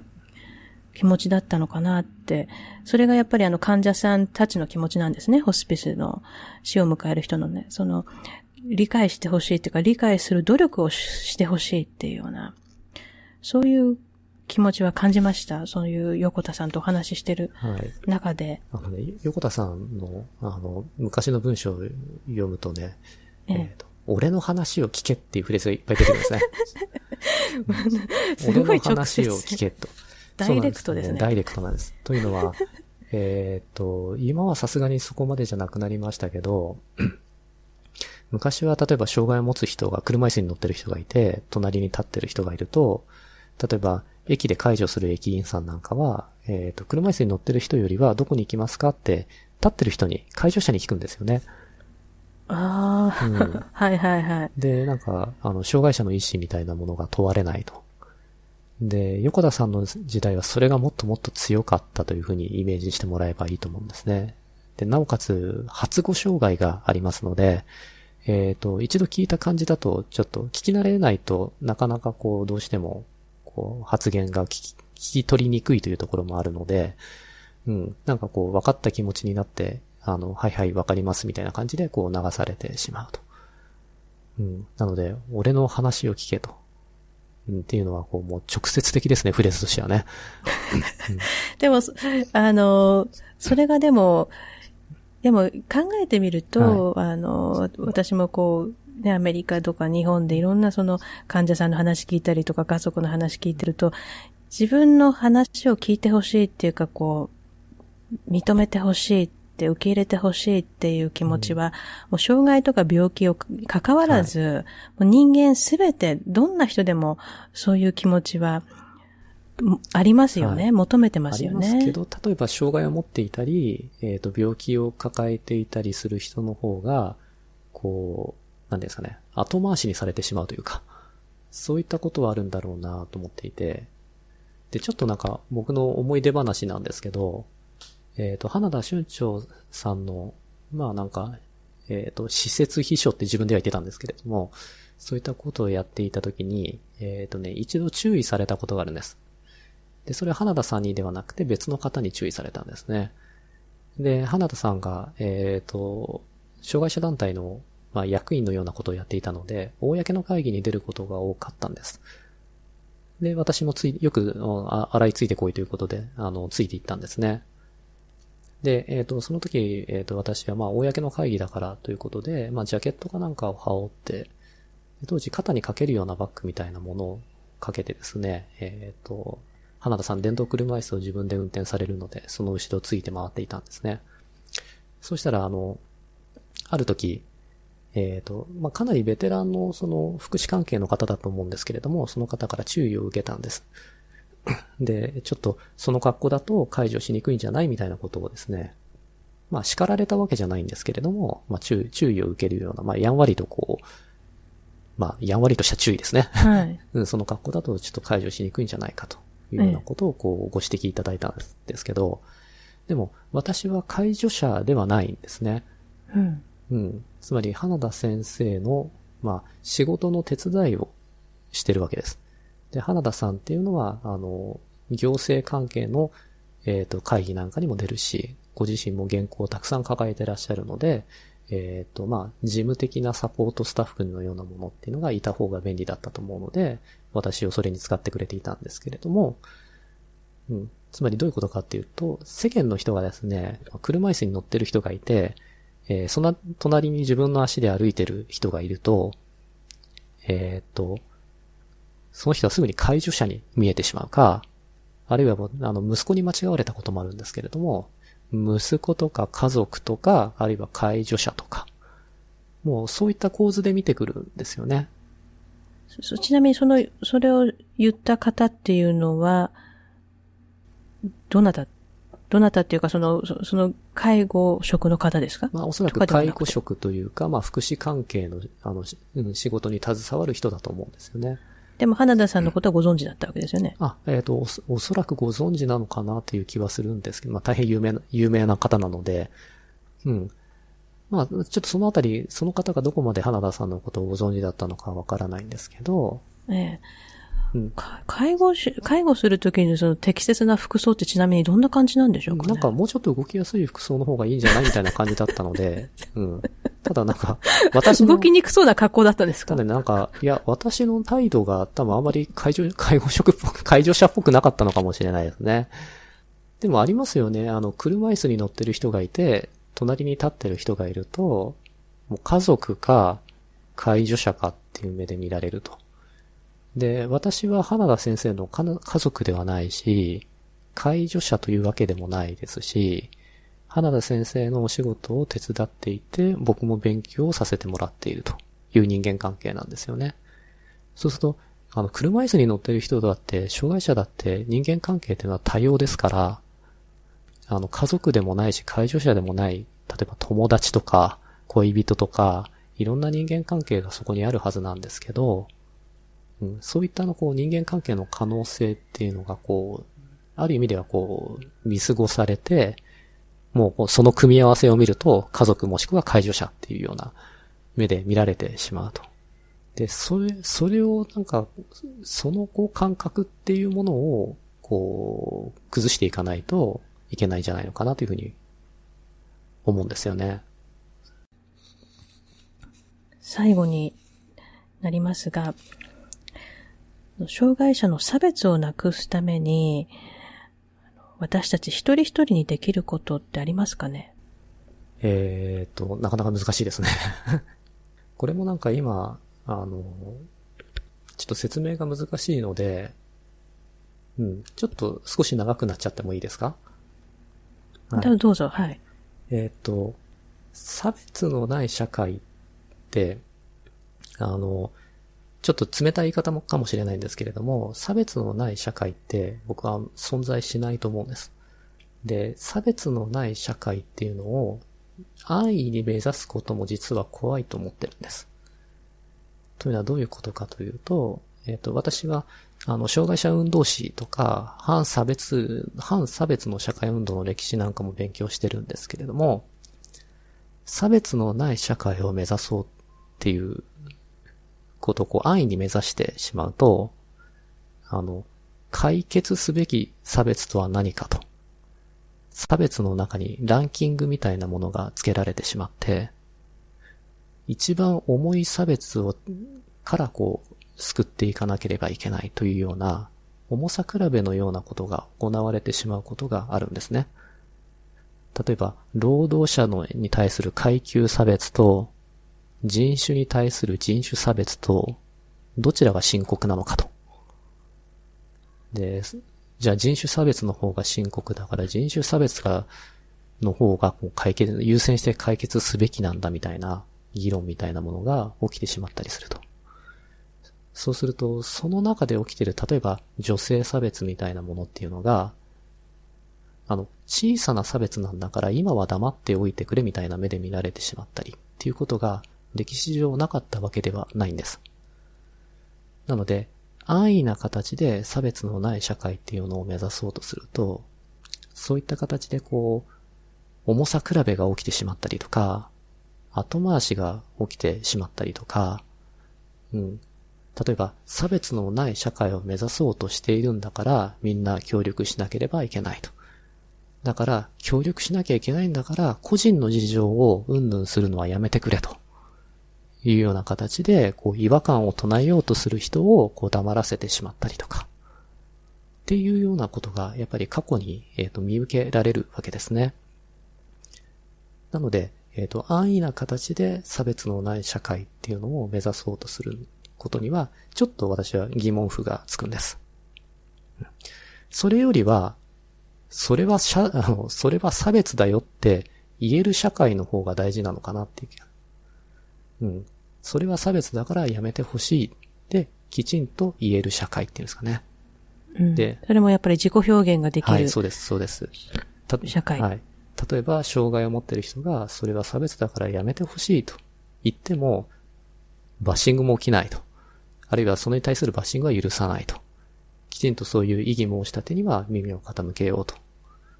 いうような形で、それは差別だってきちんと言い合える社会の方が、実は、あの、大切なんじゃないのかなというふうに私は思ったりします。はい。で、現在ではなかなかそれもできにくいというか。はい。えっ、と。感じがあるわけですね。今の、こう、日本の状況みたいなものを見ていると、えっ、と、きちんとした形で起こるということがすごく難しいというか、うん、起こるっていうこと自体が、こう、すごく嫌われるような空気感っていうんですかね。で、それがあると思うんです。前からでもありますよね、その、お、怒ったりなんかこう、自己主張したりとかっていうことをやると、秩序を乱すみたいな。はい、で、うん、えっ、ー、と、怒ることと怒りと憎悪って違うんですね。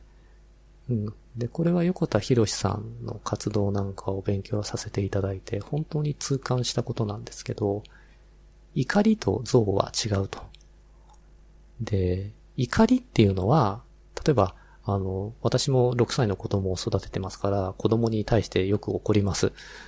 うん。でも子供のことは愛しています。あの、怒りっていうのは、こう、相手と生きていくために、これはやらないでほしいとか、これをやってはいけないんだということで、相手のこう、存在を認めて、こう、一緒に生きていくために、こう、ルールを決めたりとか、一緒に生きていくために、お互いをこう、こういう形でお互いに接し合いましょうというような、こう取り決めを決めるような形で示す表現だと思うんです。怒りというのは。だから、とにかく相手と一緒に生きていくことが前提の感情ですよね。で、憎悪っていうのは、こう相手と一緒にいることを拒絶する感情だと思うんです。つまり、相手の尊厳をこう貶めて、相手の存在をこう受け入れたくない。で、一緒に生きることをしないための感情表現っていうのが憎悪だと思うんですね。うん。まあ、ヘイトに近いっていう感覚そうですね。まさに、まさにヘイトですよね。うん。うん。だから、怒りと憎悪っていうのは、やっぱり全然違うと思うんです。で、私は、あの、怒りに関しては支持しますけど、憎悪に関しては支持しないと。で、それはあの、アメリカでも、あの、つい最近、あの、南北戦争の、あの、将軍の像の撤去をめぐって衝突があったというのが、日本でもかなり大々的に報道されていました。あ、そうですか。はい。うん。で、例えば差別者に対するの運動と反差別の運動みたいなものが衝突したときに、どっちもどっちだよっていう人がいるんですけれども、あの、大統領みたいな。そんな感じですね。あれは大きな問題になりましたけどね。はい。はいはい。で、私はそのどっちもどっちだよっていうのは、なんかこう、ちょっと自分だけは違う立場から、こう、上からこう見下ろすような形での発言で、やっぱり僕はあまりそういう発言っていうのは支持できないんですね。じゃあ、えっ、ー、と、激しい感情同士がぶつかったとき、どういうふうに僕は考えるかっていうと、それは憎悪なのか怒りなのかっていうのをまずはやっぱり考えるんですね。うん。相手と一緒に生きていきたいからやめてほしいで、自分の尊厳を守りたいから怒るっ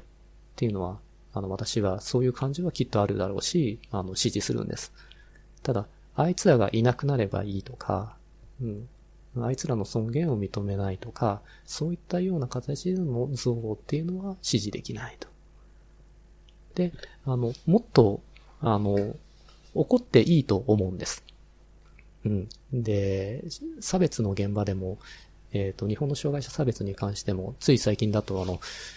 えっ、ー、と、飛行機園に、はいはい、ありました。車椅子の方が登場しようとしてというようなところがかなり、はい、えっ、ー、と、もう、なんか、えっ、ー、と、日本では SNS が炎上したんですけれども。はい、はい、で、彼自身もなんか後からバッシングがあったとかっていうね。はい、ありましたね。はい。はい。でも、あの、やっぱり、あの、怒っていいことは怒っていいと思うんですね。ただ、怒るのって、ね、僕自身もすごく苦手なんです、実は。あ、そうですか？これね、学校の先生をしてるとですね、怒る人って2パターンあって、あの、パチンって怒る人と、これは怒らないとダメだよなって頭で考えてから、怒り方を考えて 怒る人と。で、私は、あの、学校の先生してると職業病としてですね、あの、どちらかというと頭で考えてから怒っちゃうタイプなんですけれども、あの、ただ、お家でもあまり怒らないですか？お家でもあまり怒らないですね。うん。す、すごいですね、それはただまあ、ムカつく時はムカつくんですけど、ただあの、すぐに、すぐにバッて怒っちゃうよりは、一晩考えてみて、それでもやっぱり、夜が明けてまだ怒ってたらそれは伝えようって思うタイプですね。あんまり怖くないですね、それ、そうですね。あんまり怖くないかもしれないんですけど。もう怒ってるっていうことが相手に伝わらないかもしれないですね。そうですね。だから本当はね。その頃には。怒ってる、怒る時にはね、その時に怒んないと伝わらないんでいけないんですけどね。だから僕はあの、横田博さんのような人にもしかしたら憧れるのかもしれないですね。横田さんはどちらかというともうすぐにこう、表現するタイプ。あの、横田さんっていうのは多分日本の障害者運動史上一番怒った人だと思うんですよ。あ、そうですか。うん、ただ、これもね、えっ、ー、と、あの、伝えておきたいことなんですけど、横田博って過激な運動家って言われてるんですけれども、横田博さんっていう一個人のパーソナリティみたいなものを考えると、あの方は怒ることが大変苦手な方だと思います。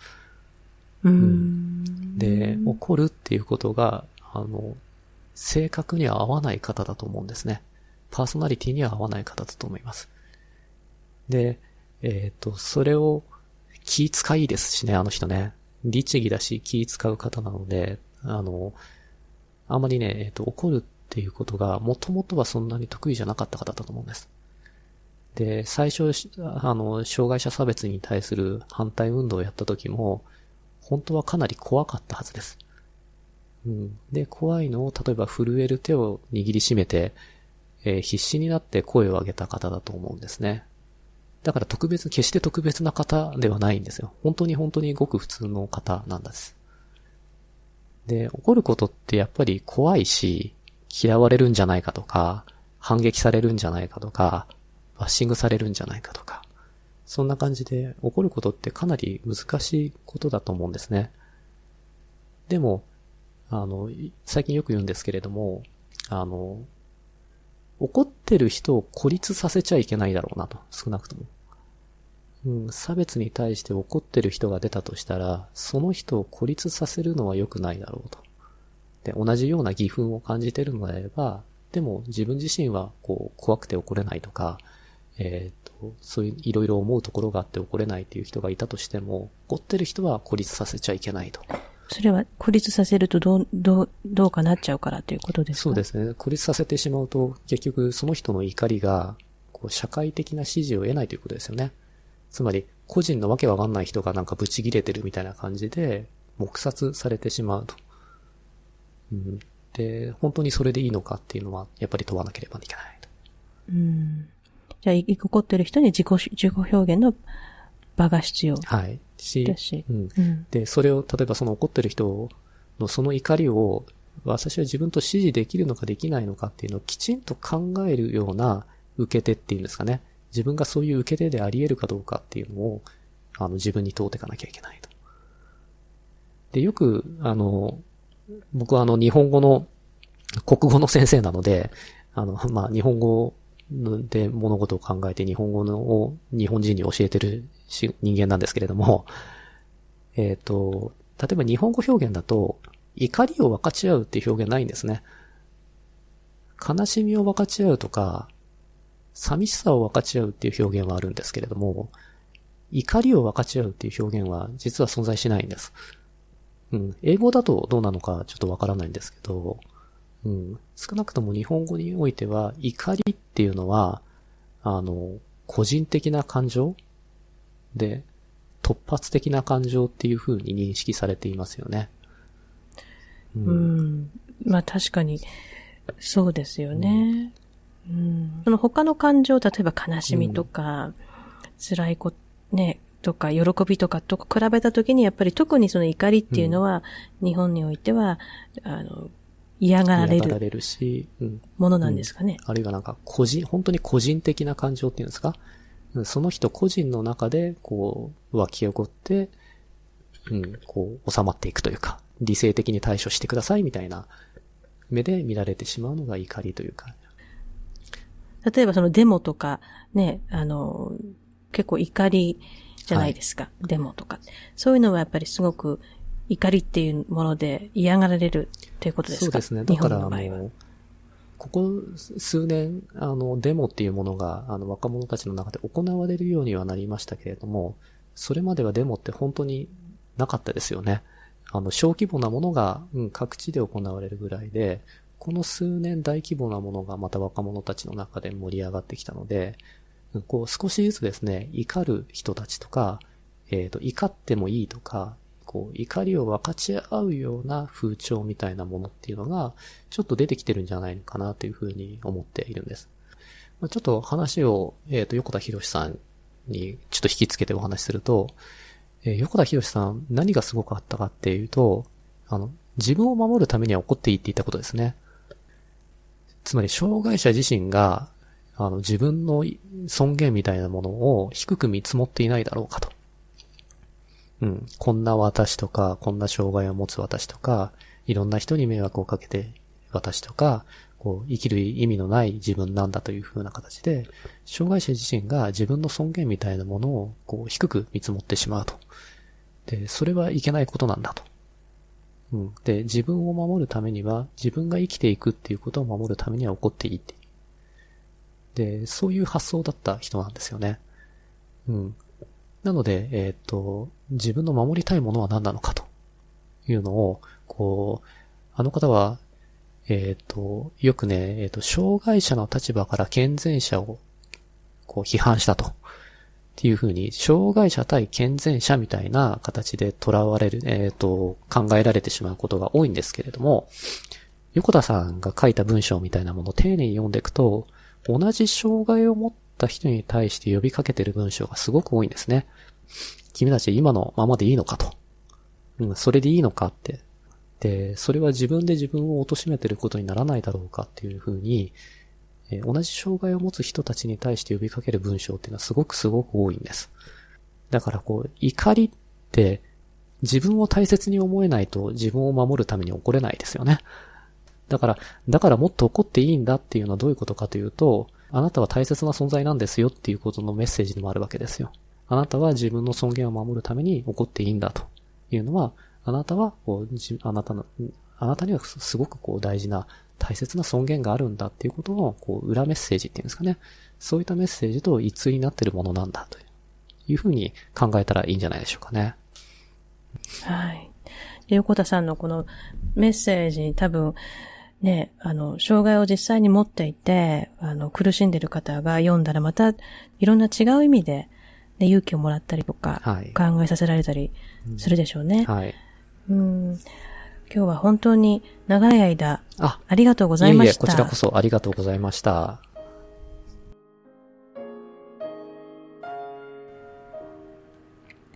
ブリス第7回目のゲストは荒井祐樹さんでした。新井さんは現在、二小学者大学文学部専任講師をされています。専門は障害者文学論。著書に生きていく絵、アートが人を癒すとき、そして差別されている自覚はあるか、横田博士と青い芝の会行動考慮などがあります。新井さんの連載記事、黙らなかった人たち、理不尽な現状を変える言葉は、ポプラ社のウェブマガジン、ウェブアスタでご覧いただけます。ブリスではスポンサー様を募集しています。ご興味のある方はホームページからご連絡ください。アドレスは、由美子佐藤 .com 佐藤由美子音楽療法で検索ください。また、金銭的なご支援以外でもサポートの方法はあります。お友達とシェアしたり、iTunes などのレビューを書いていただけたら嬉しいです。